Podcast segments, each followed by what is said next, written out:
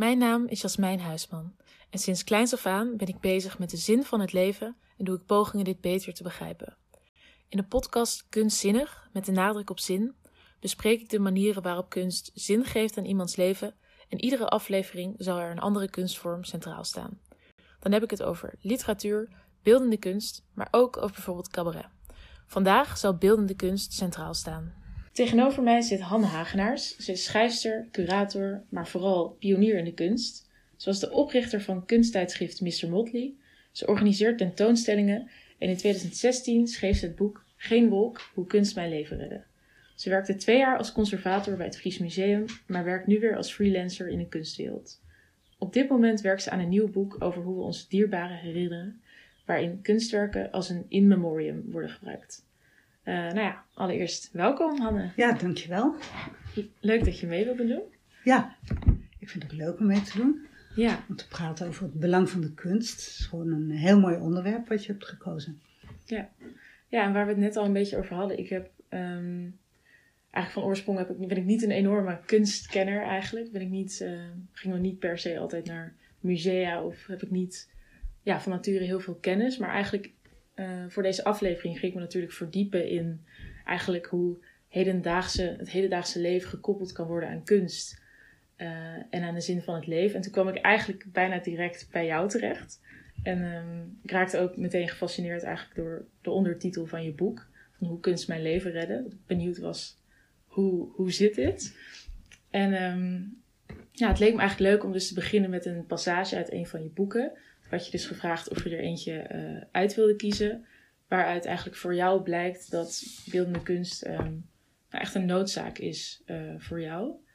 Um, en je hebt een werk uitgekozen. En ik dacht, laten we misschien eerst eventjes de context schetsen van uh, dit werk, of dit stuk geschreven tekst, staat ook in je nieuwe boek. Toch? Ja, dit heb ik geschreven op vraag van Simone Hoang. Zij is kunstenaar. En ze heeft een uh, werk gemaakt dat een editie is. Het is een werk in oplage. Dat bestaat uit drie foto's. In feite zijn het drie dezelfde foto's. En dat was een heel klein fotootje wat op de identiteitskaart van haar moeder uh, te vinden was. Dus je hebt een pasfoto die enorm opgeblazen is. En haar moeder kwam uit Vietnam. Dat is belangrijk om te weten. Maar ik zal eerst beschrijven van uh, hoe het kunstwerk eruit ziet. Want die foto die trof mij ook enorm. Het is een hele jonge vrouw. Ze heeft een scheiding in het haar. Maar ze heeft vooral ook een heel warm gezicht. Ze ziet er kwetsbaar uit met een heel bescheiden, schuchtere blik. En ja, ze kijkt eigenlijk iets langs je heen. Hè. Als ik naar die foto kijk, dan kijkt ze zo met de ogen iets omhoog gericht, alsof je misschien ook niet echt contact maakt. Maar het is een hele ontroerende foto. Dus daar begon het mee, dat uh, Simone Hoang mij die foto van haar moeder liet zien. En ook vooral zei van, nou, ik wil er eigenlijk een algemeen geldend kunstwerk van maken. En haar startpunt was dat uh, ja, haar moeder is jong overleden. En ze heeft ook heel weinig foto's van haar jeugd, weinig foto's van haar moeder. En het viel haar op dat op iedere foto de huidskleur van haar moeder net iets anders was. En in die tijd had je nog ouderwetse foto, negatiefrolletjes. En die rolletjes die zijn zo gemaakt dat een witte huid er altijd heel goed en kloppend op staat. Maar als je een beetje bruinere huid hebt, iets gelere huid, ja, dan weet je het eigenlijk niet meer zo goed. Dus dan krijg je hele afwijkende kleuren. Nou, dat is zij gaan onderzoeken samen met wetenschappers. Gaan kijken hè, hoe, of ze dat fotorolletje kon opsplitsen. Of ze die kleuren apart kon scheiden op zo'n rolletje. Dat is eigenlijk een heel technisch proces. Waar ik ook niet alles van begreep. Maar uiteindelijk heeft ze drie foto's geprint. Waarbij één foto, daar overheerst het cyaan, het blauw. Een andere foto het magenta. En een derde foto het geel. En dat zijn eigenlijk de drie basis om te komen tot welke kleur dan ook. Dus de aanleiding van haar onderzoek was de, de ja, niet kloppende huidskleur van haar moeder. Wat natuurlijk een ja, heel grote gedachte in zich draagt over ja, hoe de wereld altijd heeft gedraaid om, rondom het Westen en Amerika. En die ook in het land van haar moeder, Vietnam, een soort een, ja, een oorlog zijn begonnen waar ja, het Vietnamese mensen zelf niets mee hadden te maken. En daar heb ik voor, om die tekst te schrijven ook veel over gelezen.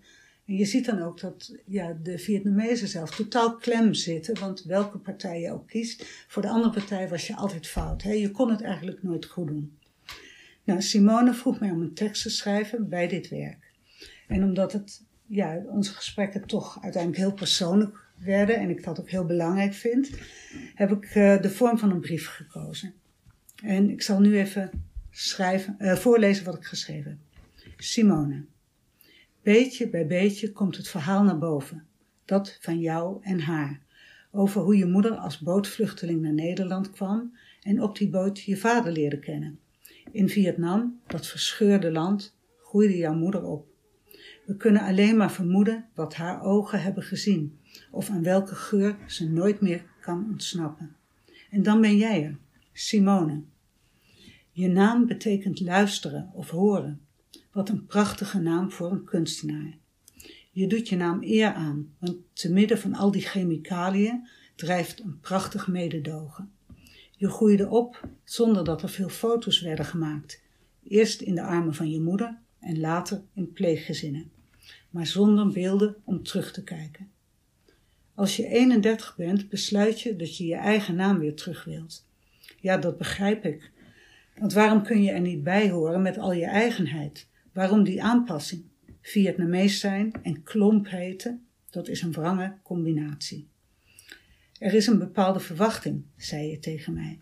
Een veronderstelling dat ik boos door het leven ga, dat ik boos op mijn moeder zou zijn. Maar ik ben wel de dochter van mijn moeder. Ja, gelukkig ben je haar dochter, die voor haar opkomt. En dan vertel je me verder, achter haar keuze, de moeder van Simone die um, ja, pleegde zelfdoding, schuilt achter haar keuze schuilt een immens verdriet. Dat ze zo eenzaam moet zijn geweest, ondanks dat ik er was. Ik ben eigenlijk nooit bij haar geweest, terwijl ik er toch was. En omdat het heel veel lef vergt, wetend dat je dochter verder leeft zonder jou. Ik heb gevoeld dat er liefde was, een vorm van toewijding. Zij heeft liefde gegeven, ik heb het gevoeld. Dat ontroert me intens. In Nederland leren therapeuten kinderen om afstand te nemen, om boos te zijn, om voor jezelf op te komen. Maar leren we liefde? Of zit die liefde in die grote abstracte vellen die onder die foto liggen in een werk? En kunnen we door te kijken wat van die liefde opsnuiven? Nou, dat is de tekst die ik in briefvorm aan Simone schreef. Hè. Dit is een stukje eruit. En ik moet zeggen, ja, ik was heel erg onder de indruk van hoe Simone over haar moeder sprak. En vooral dat ene zinnetje, ik heb je liefde gevoeld. Ja. Uh, vond ik eigenlijk, ja, dat heeft mij zo intens geraakt. En uh, dat heb ik eigenlijk nooit meer vergeten, maar ook heel erg bij me gedragen. En dat was voor mij ook aanleiding om na te denken over, ja, hoe doen we dat in Nederland? En ik ken eigenlijk uh, niemand die bij een therapeut is geweest. Ik heb zelf ook therapeuten bezocht. Waarin je gepraat wordt over hoe je liefde kan voelen voor de wereld om je heen. Liefde misschien ook voor je ouders. En uh, ook al gaat niet alles zoals je dat graag zou willen. En dat je dat misschien toch in een groter verband kan zien. Want net als bij de moeder van Simone. Ja, als je dan de geschiedenis van Vietnam leest, dan besef je dat haar ogen zoveel gruwelijkheden moeten hebben gezien ja, dat het gewoon soms niet meer kan lukken. Maar dat houdt, ja, dan evengoed kan ze heel veel van haar dochtertje hebben gehouden. En dat, dat, zal zeker zo zijn. Maar dat uh, Simone dat zo kon vertellen en dat besef had, ja, dat vond ik echt ontroerend. Ja, ja ik, ik moet ook zeggen dat het, je tekst mij ook enorm aangreep. En ook inderdaad dat je jezelf dan de vraag stelt van hoe, hoe gaan we daar eigenlijk in Nederland mee om? En ik herken ook wat je zegt. Van, ik heb ook wel eens uh, bij, met een psycholoog gepraat. En dan is inderdaad, dan voel je ook een soort afzetting, misschien ook wel, naar, naar je ouders of jeugd of wat dan ook.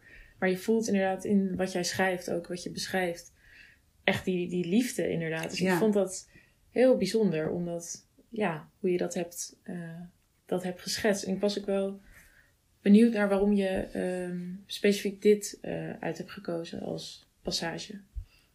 Nou, ik heb uh, deze passage uitgekozen om al die dingen die we nu net noemden. Ja. Omdat het voor mij ja, toch in contrast stond met hoe we daar in Nederland tegenwoordig mee omgaan. Waar alles gaat om dat individu en voor jezelf opkomen. En ja, dat, terwijl ik denk dat je uiteindelijk verder komt in het leven als je empathie hebt. En empathie is altijd een heel belangrijk ingrediënt van de kunst. Hè? Want je moet, als je een boek schrijft, maar ook een kunstwerk maakt, gaat het altijd om het je verplaatsen in die ander.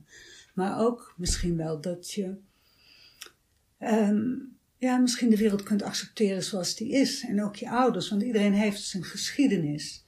En ja, in plaats, hé, je, mag je boos zijn en een bepaalde periode boos zijn. Maar wel, ik vind ook dat we moeten leren om die liefde weer te voelen. En eigenlijk die liefde voor alles en iedereen om ons heen. En altijd weer te bedenken van, nou, kijk, als het een kwestie van, als je zelf die keuze had, dan zou iedereen gelukkig zijn. Want niemand kiest vrijwillig voor een ongelukkig leven, voor een leven zonder zijn kind. Niemand.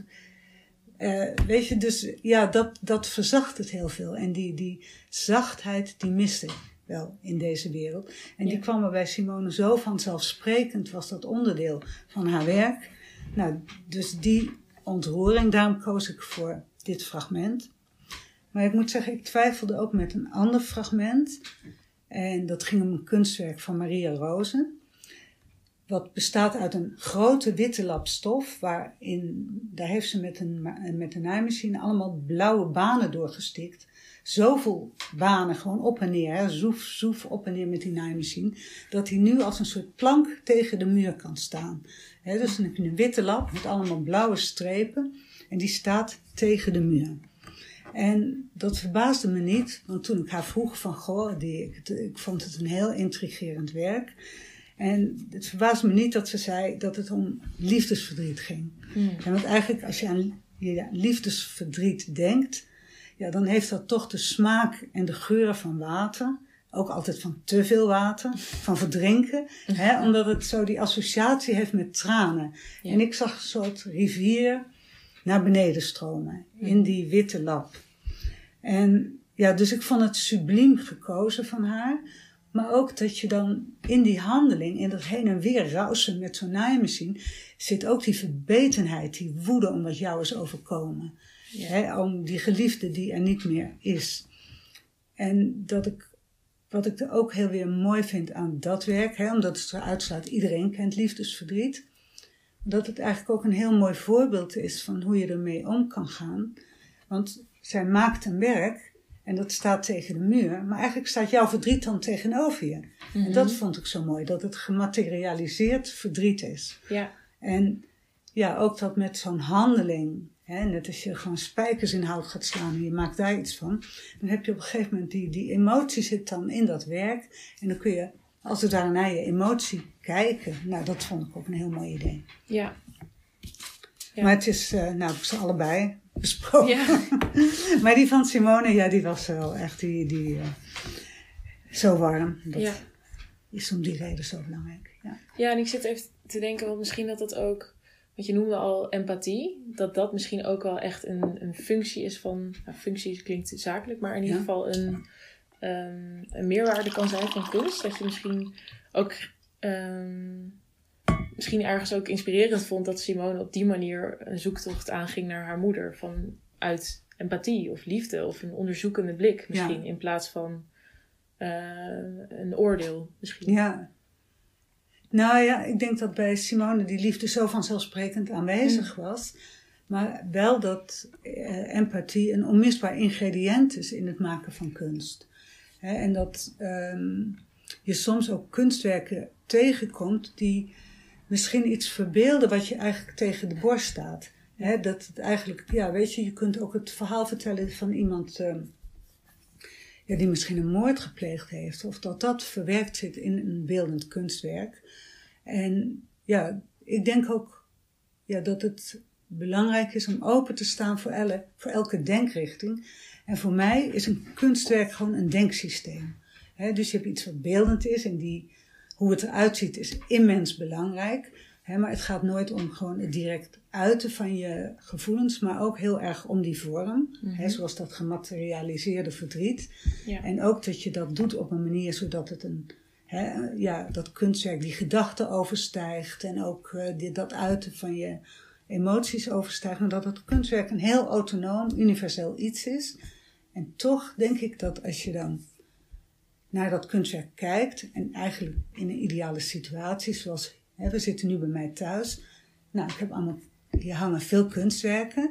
En als je er elke dag opnieuw naar kijkt, werkt het een beetje als een homeopathisch middel. Alsof het elke keer iets meer van die gedachte prijsgeeft. Hè, want als je in een museum loopt en je bekijkt één minuut, nou vijf minuten is al heel erg lang. Ja, dat is misschien wel te kort om de rijkwijde van dat kunstwerk helemaal te voelen en te begrijpen. Mhm. Dus ik hou ook enorm van kunstwerken in huis, als huisgenoten. En waar je eigenlijk mee leeft. Hè? Met- Ja. Waar je mee praat, waar je over nadenkt. Of, eh, ja, ik zeg ook wel eens, bijvoorbeeld als ik hier eh, de trap op ga. Er hangt een kunstwerk dat bestaat uit ja, het woord alive. Maar dat woord is gevormd van een aantal vingers. Het lijken net afgehakte vingers in allerlei hele felle kleuren. Mhm. Dus als ik hier de trap oploop, dan zie ik elke keer dat woord alive. Nou, daar krijg ik gewoon zin van. Hè? Dan heb ik weer Ja, zin in die ja. dag. Tegelijkertijd zijn die afgehakte vingers, ik weet niet of de kunstenaar dat bedoelde, Mhm. doet me denken aan de maffia, doet me denken aan criminele praktijken. Mhm. Dus het heeft ook iets duisters in zich. Ja. En ja, wat dan misschien ehm, voor mij betekent, ja, we leven en ja, er is goed en er is kwaad en dat hebben we allemaal een beetje in ons. En toch is het ook dat kunstwerk met zijn alive een heel eh, vibrerend, vrolijk werk. Weet je Ja. wel, wat je ook weer op hebt. Maar zo zie je dat, hè, misschien er zitten nog veel meer lagen in dat werk.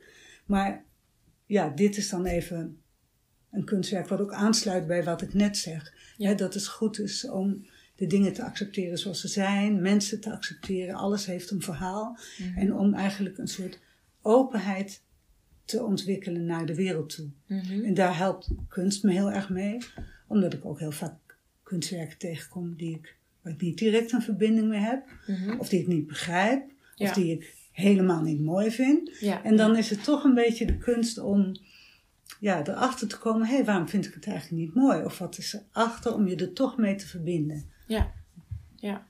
En wat jij zei over een denk, dat het voor jou ook een denksysteem is, bedoel je dan dat je er dus misschien wel iedere dag, dat je de kunstwerken die hier hangen, dat je daar dan iedere dag opnieuw ook een verbindenis mee aangaat qua denken? Van, oh, je kan het ook zo interpreteren, of hoe moet ik de werking van zo'n denksysteem zien?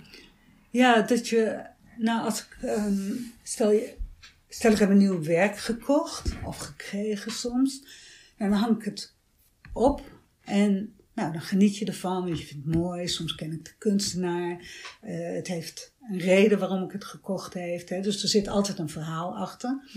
Maar als het dan in je huis hangt, dan ga je er steeds verder over nadenken. En dan kom je steeds andere lagen tegen waar dat werk over gaat. Hè, Dan ga je eigenlijk vanuit die oppervlak waar je zo dol op bent, ga je eigenlijk in dat denksysteem wat erachter zit. Ja, En dat leert je eigenlijk, ik denk, ja, elk kunstwerk is toch een soort reflectie over het doen en laten van de mens. Mhm. Dus voor mij heeft kunst ook. ehm, ja, ik hou van kunst in relatie tot het leven wat we leiden. Hè, wat ook je iets vertelt. Eigenlijk is het voor mij eigen één grote how to live. Hmm. Hè, dat het kunstwerk je helpt bij, ja, hoe moet je nou eigenlijk je leven leiden?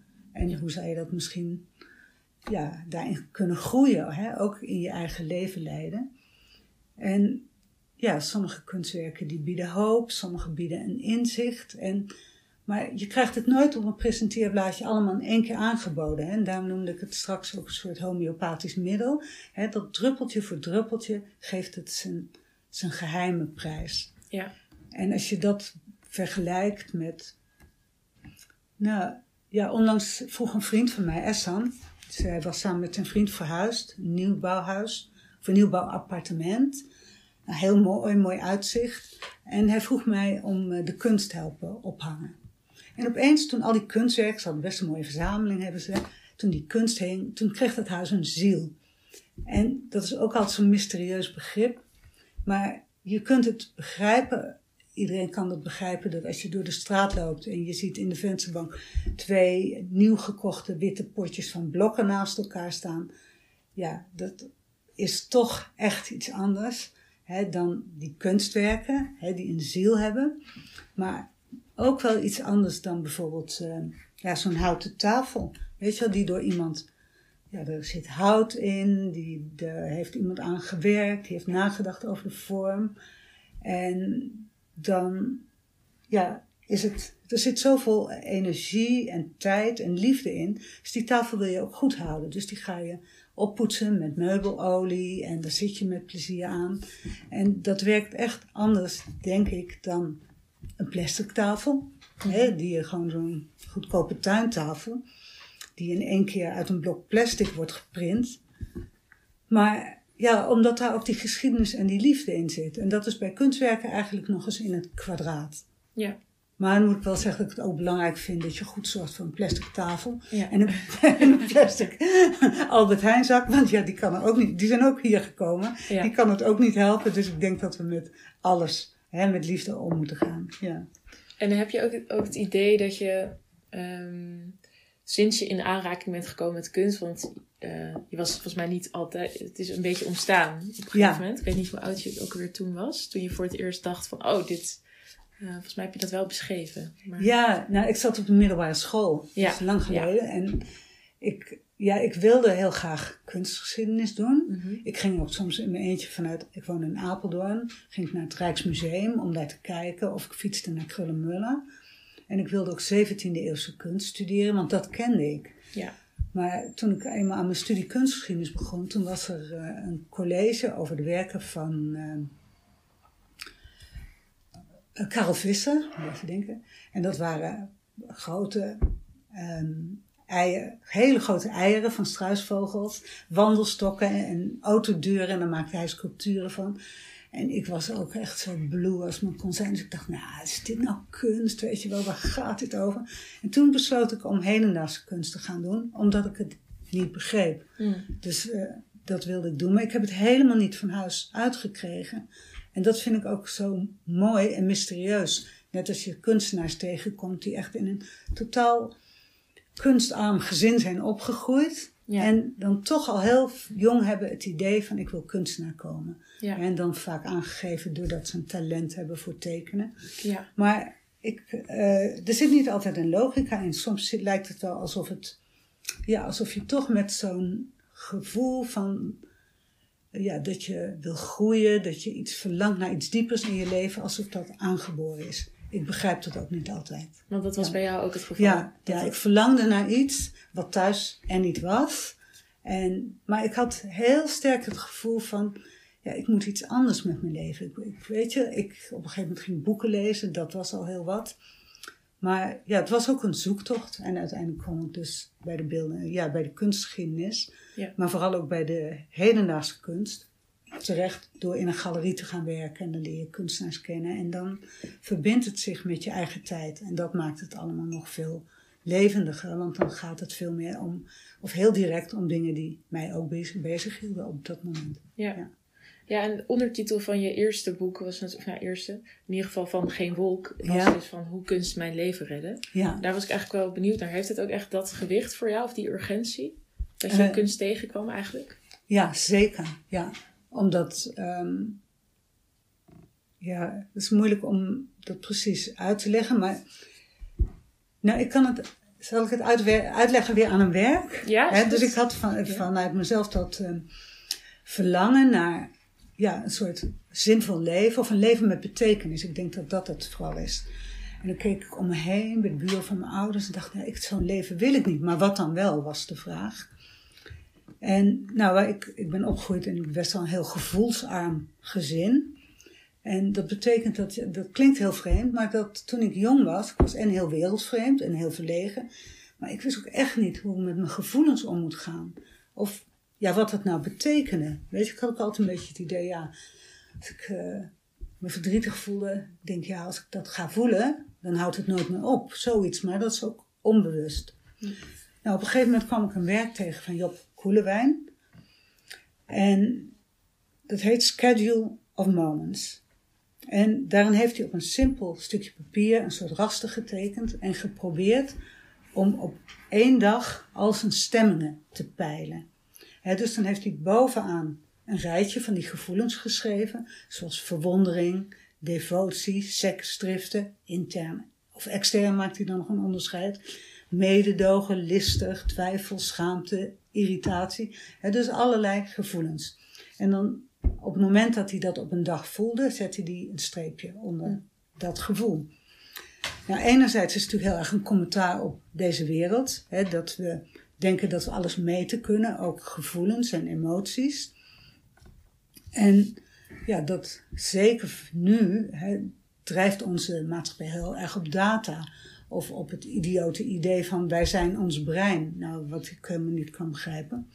Maar net als onderzoeken, bijvoorbeeld een onderzoek naar angst, dan proberen ze ook, ja, dan vraag ik me altijd af, hoe ga je angst meten? En dat wordt er meestal niet bij verteld. Maar dat schema deed mij ook afvragen, hoe zit dat nou bij mij? Bevat dit schema wel alle emoties? Nou, dat maakt, het schema maakte voor mij heel duidelijk dat emoties onzichtbaar zijn, moeilijk te benoemen. En ja, boosheid, radeloos, irritatie, dat loopt natuurlijk toch in elkaar. Maar ik besefte ook van dat, ja, dat, ja, dat ik eigenlijk heel weinig emoties op kon noemen. Dat we eigenlijk niet leven met onze emoties. je zou het kunnen vergelijken met vogels kijken. Naarmate je meer vogels de namen kent en je mhm. weet hoe ze eruit zien, dan ga je ze steeds meer zien en herkennen. Dus naar aanleiding van dat fantastische schema van Job, ging ik op bepaalde momenten in de dag even stilstaan. Wat voel ik nu eigenlijk? Hmm. En om ook ja, je woorden voor die gevoelens, mijn woordenschat uit te breiden, maar ook om te kijken of ik wat fijngevoeliger kon voelen. En nou, dat heeft me heel erg geholpen. En ja, met jouw vraag van dat kunst belangrijk is. Ja, kunst heeft mij uh, geleerd, meer die, dat verlangen wat ik had, maar wat ik niet kon benoemen. Dat bracht de kunst mij hè, om betekenis te geven aan mijn leven, om mijn eigen talenten in te zetten, wat heel belangrijk is. Mhm. dus, want ik ben ooit ja, begonnen in, in het sociaal werk, maar ja, voor mij is kunst, dat is toch wel mijn talent en mijn, ja, dat is mijn passie. En ja, en ook omdat door ehm, te schrijven of te, kunnen, te werken, tentoonstellingen te maken met kunst, kom je kunstenaars tegen, bijzondere mensen.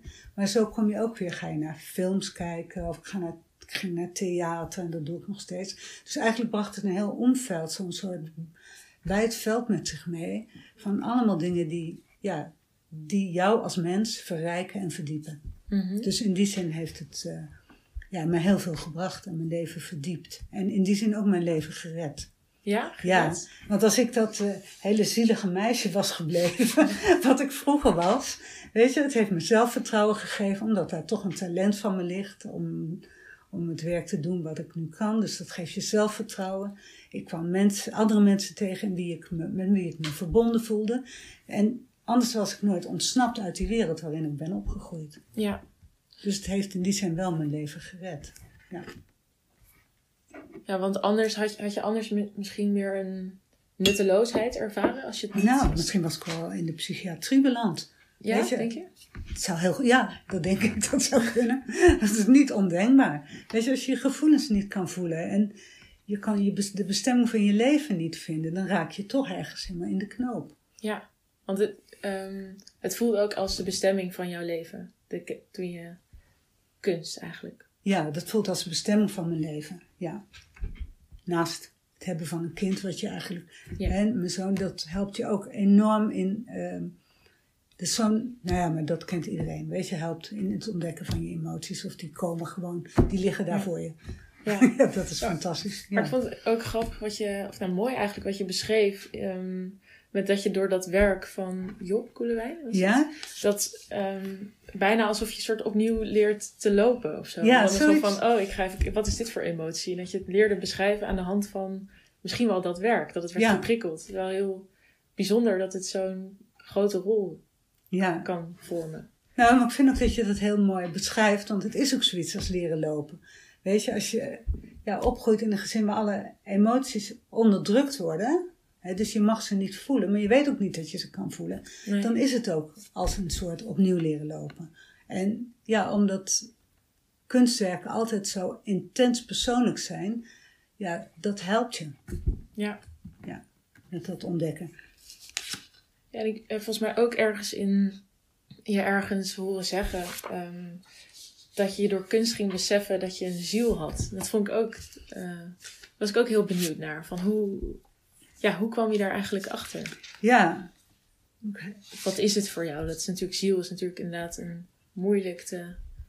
eh, Ja, een ziel. Nou, het mooie van een ziel is natuurlijk dat het ehm, een ongrijpbaar begrip is.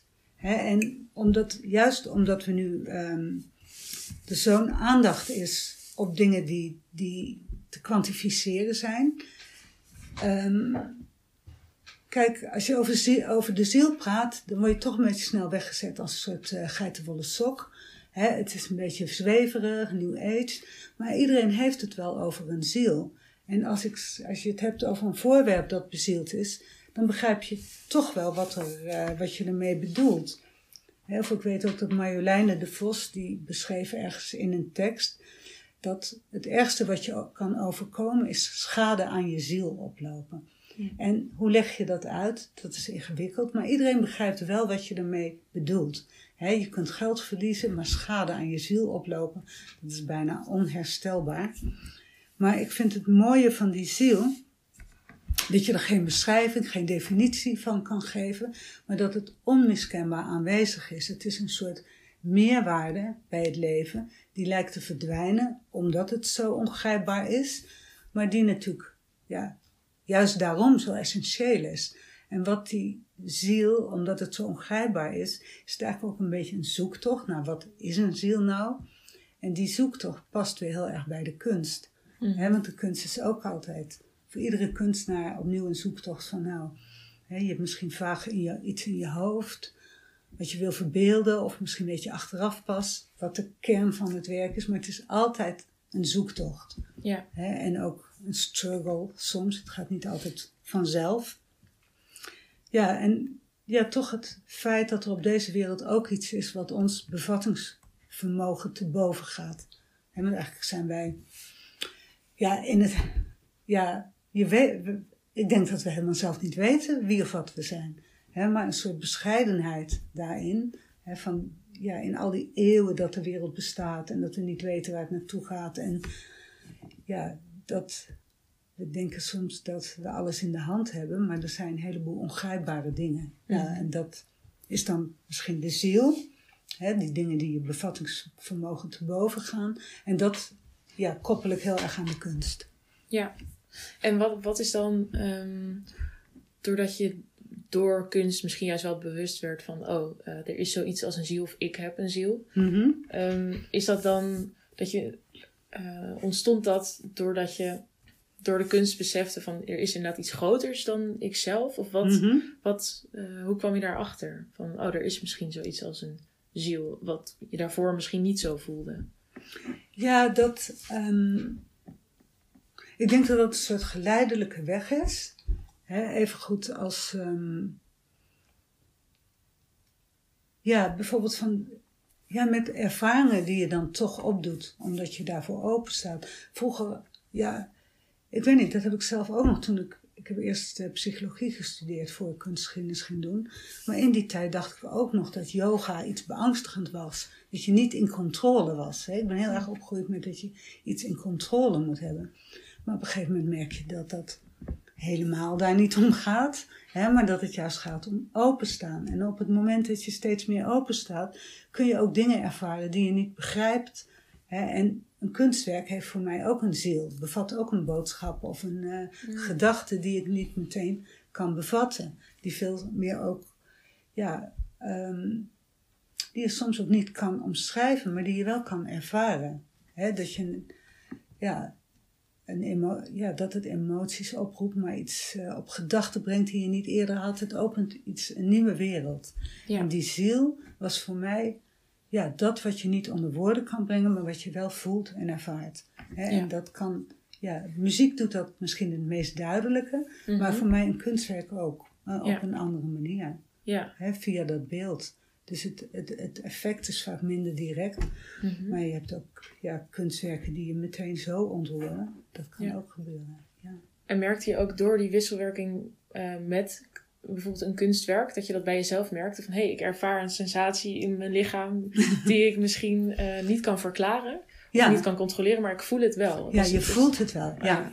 En dat, ja, ja, dat is weer het leuke van dat ik ben gaan schrijven, omdat je dan toch probeert onder woorden te brengen dat onverklaarbare. Ja, Hè, net als in die brief van Simone, aan Simone heb ik ja, wel echt op zitten zwoegen om van, ja, waar gaat het eigenlijk om? Dus ja, dat nee, kost ook tijd dat ik dacht, oh, dit is het zinnetje dat mij ontroert. En hè, eh, na al die dingen die ik je eerder vertelde.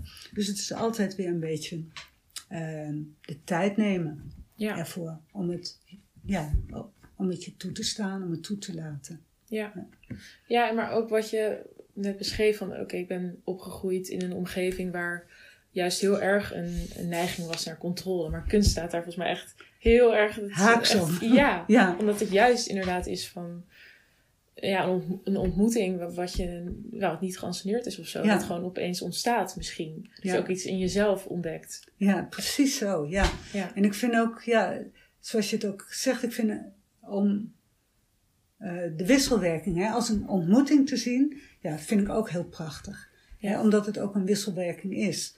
En ja, net als je een ander mens wil leren kennen, moet je ook de tijd voor nemen. Moet je luisteren, hè, eh, vragen stellen. ehm, zo, dat gaat niet van het een op het andere moment. En zo is het met een kunstwerk ook. En ja, je moet zelf energie en tijd eraan geven. En dat kunstwerk heeft jou ook weer nodig. Weet je, om tot leven te komen. Anders is het, ja, anders is het een verborgen en dood ding. Weet je, Ja. dus het is ook een hele mooie wisselwerking. ja. Ja, en misschien ook inderdaad dat het ook een les is van oké, hoe benader je eh, het onbekende of een, een ander persoon die je niet kent. Dat Ja. is misschien een ander uitgangspunt of vertrekpunt van Ja, ehm, ja, dat je er soort met een open vizier naar probeert te kijken. ja, zo open mogelijk. Maar ook ja, dat die kunstwerk, ja, net als een andere persoon ook ideeën heeft, een denkwereld heeft en die je nog niet kent. En ja, dat dat ook de kunst is om van, ja, je het niet meteen begrijpt, om het niet aan de kant te zetten, maar juist om daar open voor te staan en er juist meer tijd in te steken in plaats van een stap achteruit te doen. Ja, ja. Ja.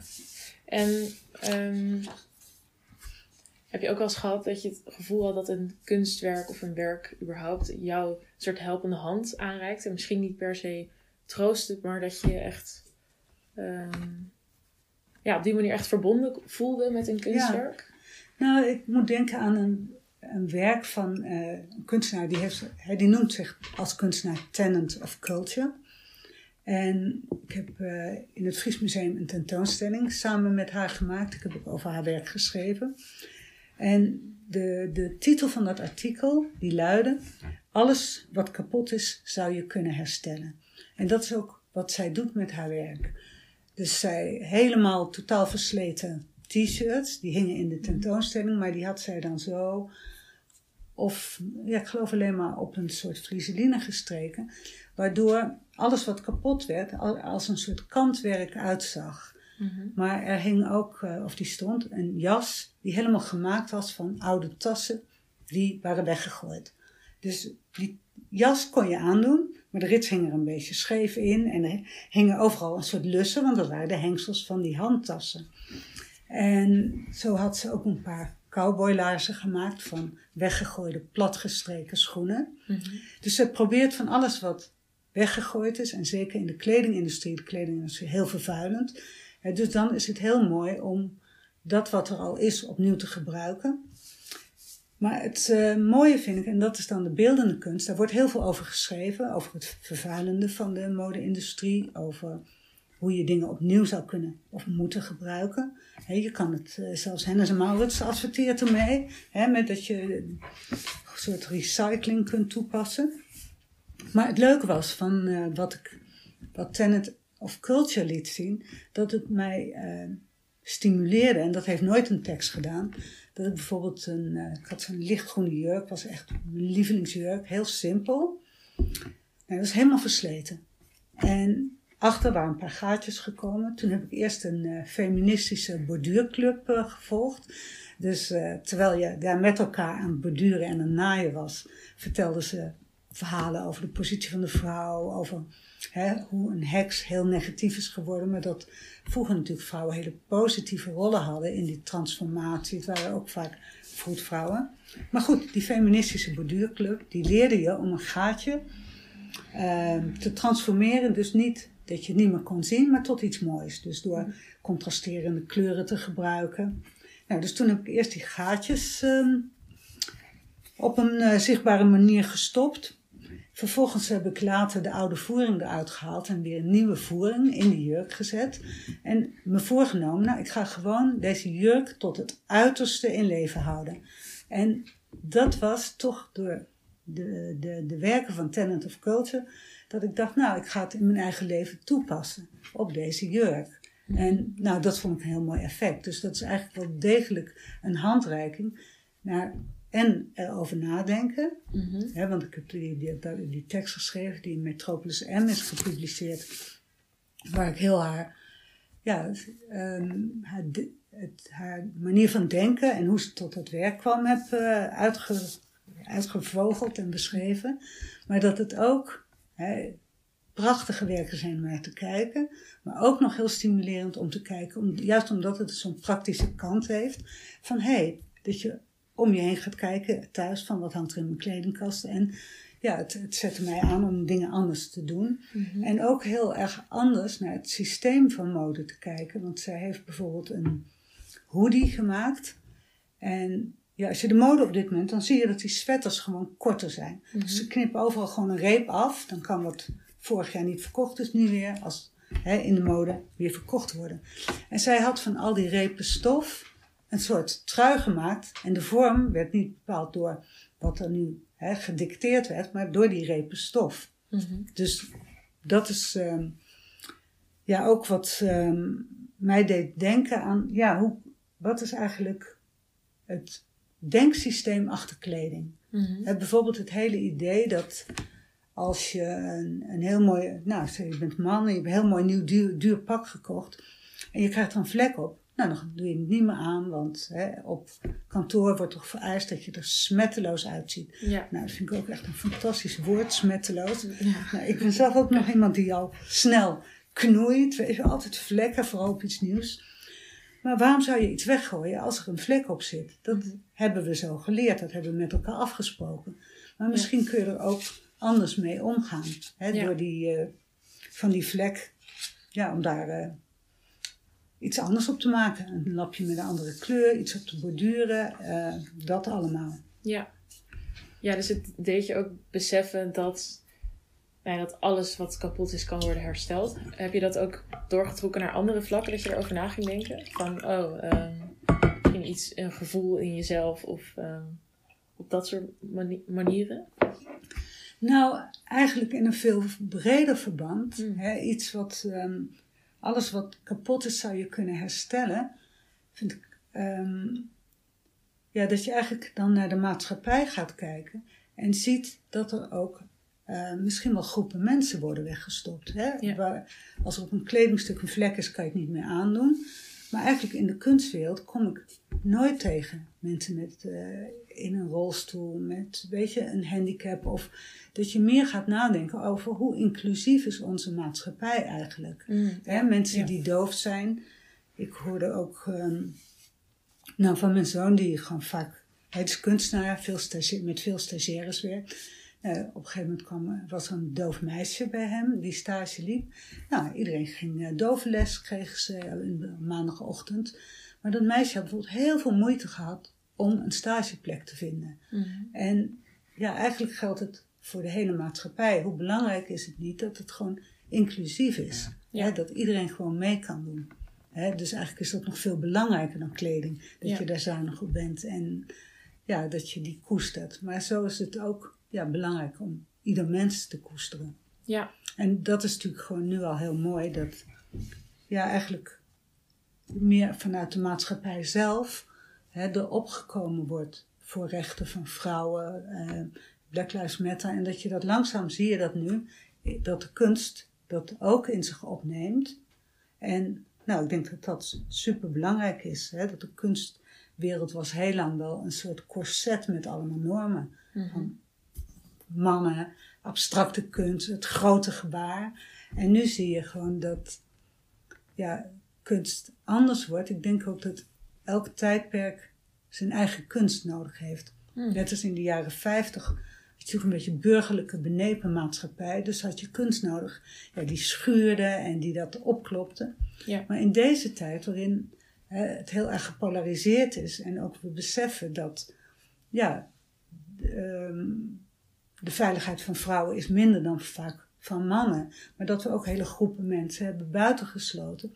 Ik denk dat in deze tijd het verbindende en empathie veel belangrijker is, heel erg belangrijk Ja. ja, als een soort leidmotief en niet meer dat schurende. Ja. En heb je het gevoel dat dat. ehm, dat dat ook gebeurt in de praktijk? Dat misschien dat er ook.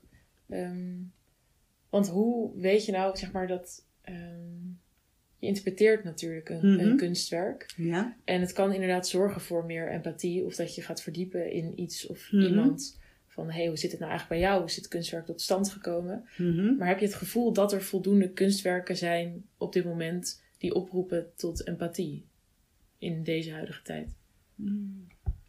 Ja, ik denk dat het niet zozeer is oproepen tot empathie. Ja. maar dat er wel meer eh, ehm, vrijheid is gekomen in de kunst. Hè, dat het, eh, er, er mogen meer smaken zijn, het kan figuratief zijn, het kan abstract zijn. Ja. Hè, maar als je gewoon heel simpel kijkt naar iets als heel- een hele belangrijke beweging als Black Lives Matter, heeft nu wel een enorm, ja, het kan nog veel beter, maar in ieder geval nu als beginnend effect, ja, dat eh, allerlei musea beseffen van, hé, hey, en als ik naar mijn eigen geschiedenis kijk ook, ik ben al die jaren dat ik met kunst bezig ben, kwam je maar nauwelijks een, een, hè, iemand van kleur tegen die was afgebeeld op een schilderij. Ja. En dat wordt nu opengebroken. Ja. Hè, dus dat gaat veranderen. Het Stedelijk Museum heeft er, legt er ook heel erg de prioriteit op, op diversiteit. Hè, maar ook qua gender en, en ja, dat,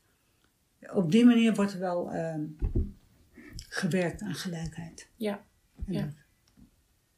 Ik, ik moet ook nog even denken aan wat je een tijdje terug zei. Van, ehm, eh, dat je dus ook boeken ging lezen en ehm, dat je in die zin ging verdiepen in ehm, toch ook een, een kunstvorm. Maar wat, wat kan eigenlijk kunst wat literatuur misschien niet kan? Dat het niet. ja, eigenlijk dat. Bijvoorbeeld woorden zijn natuurlijk Ja, ook best wel om, omvangrijk. Maar misschien is er toch iets wat een beeld wel kan en misschien. ja ik, ik, vergelijk, ik zou kunst wel willen vergelijken met poëzie. Hmm, Weet je, Ja. want een verhaal kan je heel erg meeslepen en kan in die zin ook je meetrekken in een andere wereld. Hè? Dus ook misschien wel in een, ja, een onbekende wereld. Hè? Dus dat is het hele, ja, de, de, de empathische hel- helpende hand. Maar ik denk dat een heleboel beeldende kunst is beter te vergelijken met poëzie, omdat het geconcentreerd is. En je niet zo een verhaal hebt waar je lekker in, in mee Ja. vaart. Hè, maar dat je, eh, het zijn hele goed overdachte elementen. En het geeft zich maar langzaam prijs. Hè, een, een goed gedicht moet je echt ook meerdere keren lezen. Daar moet je over nadenken. En dan ga je het steeds meer waarderen. Het heeft meer een effect op langere termijn. Ja, Hè, terwijl, ja, wat overigens niet wegneemt, hè, er is niets van wat ik zeg is de waarheid. Hè. Je kan ook overvallen worden door de schoonheid van een werk. Hè, Ja. dat kan, alles is mogelijk. ja. Ja, dus inderdaad iedere keer opnieuw ook dat aangaan en er naar kijken en misschien weer een extra laag ontdekken. Ja, Dat dat is- is, ja, dat is denk ik wat, ja, in, wat ik als het meest belangrijke heb ervaren van als ik een kunstwerk niet begrijp, moet ik niet doorlopen, maar moet ik juist langer blijven staan. Hmm, En ja, dan het steeds weer opnieuw opzoeken. Ja. En ja, dat is dan die onbekende wereld die, die je wil leren begrijpen. Ja. Ja. En heb jij het gevoel dat, ehm, als we het hebben over de, zin van, van het leven eigenlijk, ehm, het is duidelijk dat volgens mij kunst die van jou heel veel meer zin Ja. heeft gegeven in het leven. Mhm. Ehm, ja, maak je, is het voor jou, denk je echt, ehm, de Ja. zin van het leven of jouw eh, zin van het leven? Ja, ik denk dat ik, dat ik begrijp wat je bedoelt. Van, eh, voor mij is het heel zinvol, maar hoe is het voor andere mensen? Moet het voor iedereen zinvol zijn bijvoorbeeld? Ja, of misschien zou het heel zinvol kunnen zijn voor Ja. heel veel mensen. Nou ja, dan moet ik meteen denken aan. Ik heb wel eens met eh, een aantal keren met een kunstenaar voor een klas gestaan, van eh, een VMBO-klas. Mhm. En ja, ja, dat was echt een hele leuke ervaring, want die kunstenaar begon te vertellen over haar werk. En in eerste instantie lagen al die leerlingen onderuitgezakt op een stoel en dachten, wat kan mij het allemaal schelen? Maar wat heel goed was van deze kunstenaar, die ging stug door. Weet je wel, meestal word je onzeker en dan denk je, nou, dat zal mij overkomen, dat je maar sneller een eind aan je verhaal maakt. Maar zij niet, zij nam nog meer de tijd om het te vertellen.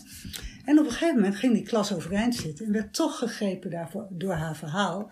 En vooral ook omdat ze vertelde over haar leven als kunstenaar. En ja, waarin ze op reis ging, waarin ze ongewone dingen deed. Waarin ze bijvoorbeeld rijles ging nemen terwijl ze doodsbang was voor autorijden. Maar ze had het toch voor haar idee nodig om een bepaald project te doen. En ik denk dat ja, kunstenaars ook ons voorbeeld kunnen zijn. Mm. Hè, bijvoorbeeld een kunstenaar als eh, Ro- Robin Dupuy, ze is fotografe. Nou, ik las in een interview met haar dat zij wilde graag foto's maken, een reportage maken in Amerika. Maar ze was altijd heel bang om, op- om op reis te gaan. Maar ze had het idee, voor mijn werk heb ik een, een opening nodig. En voor haar, ja, en zij is gewoon haar angsten aangegaan. Haar angst om, ze is in eentje door Amerika gaan reizen. Het is ook een fantastische fotoserie geworden. Maar er is in, in een film die over die reis is, is gemaakt, dan zie je haar op bijvoorbeeld zit ze op die grote motor in haar eentje. En dan hoor je haar tellen. 1, 2, 3. Gewoon 1, 2, 3. Om haar angsten in controle te houden. En dat vind ik ja, zo'n mooi voorbeeld van dat je als kunstenaar. eh, heel veel kunstenaars moeten hun angsten overwinnen om hun werk te maken. Bovendien moeten ze leven van weinig geld. Dus je moet ook nog met die onzekerheid omgaan.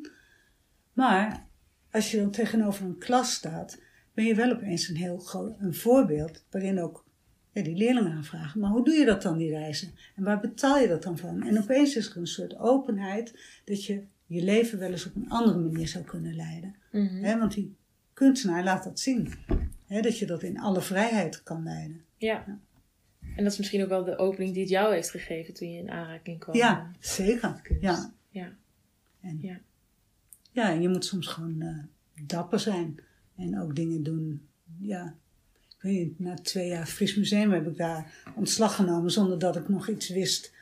Ja, of het me wel weer zou lukken om freelance te werken. Maar ik dacht, ja, dit is het toch niet voor mij. Te Ja. weinig vrijheid. Dus ik ja, heb het toch maar gedaan. Omdat ik, eh, ja, dat leven is gewoon, je leven is heel belangrijk. Dus je moet toch dat doen wat voor jou allerbelangrijkste is. Dus dat is voor mij, ja, de vrijheid en de dingen doen die ik, eh, waar ik echt plezier in heb. Ondanks dat ik in die tijd in het Fries Museum hele mooie tentoonstellingen heb kunnen maken, aankopen heb kunnen doen. Dus ja, je kon er ook mooie dingen realiseren. Maar nu heb ik wel weer meer vrijheid. Ja.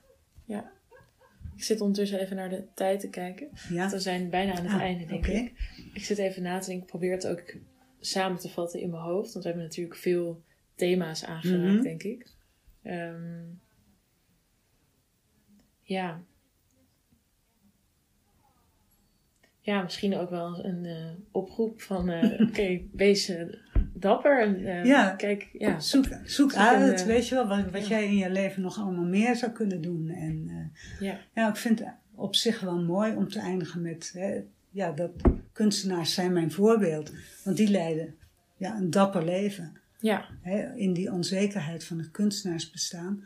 Maar ook ja, dat je je talenten niet moet vergeten. En hè, dat een talent hebben is gewoon heel fijn. En dat ja, kan heel erg helpen met Ja. de meerwaarde van je leven. Maar ik denk vooral om met de kunstenaars te eindigen, vind ik wel heel eh, het beste einde van deze podcast. Ja, ja. Nou, ik wil je in ieder geval heel erg bedanken. Voor, eh, Ja, graag gedaan. Het was leuk om te doen. Ja, Mooie vragen. ja. Dankjewel.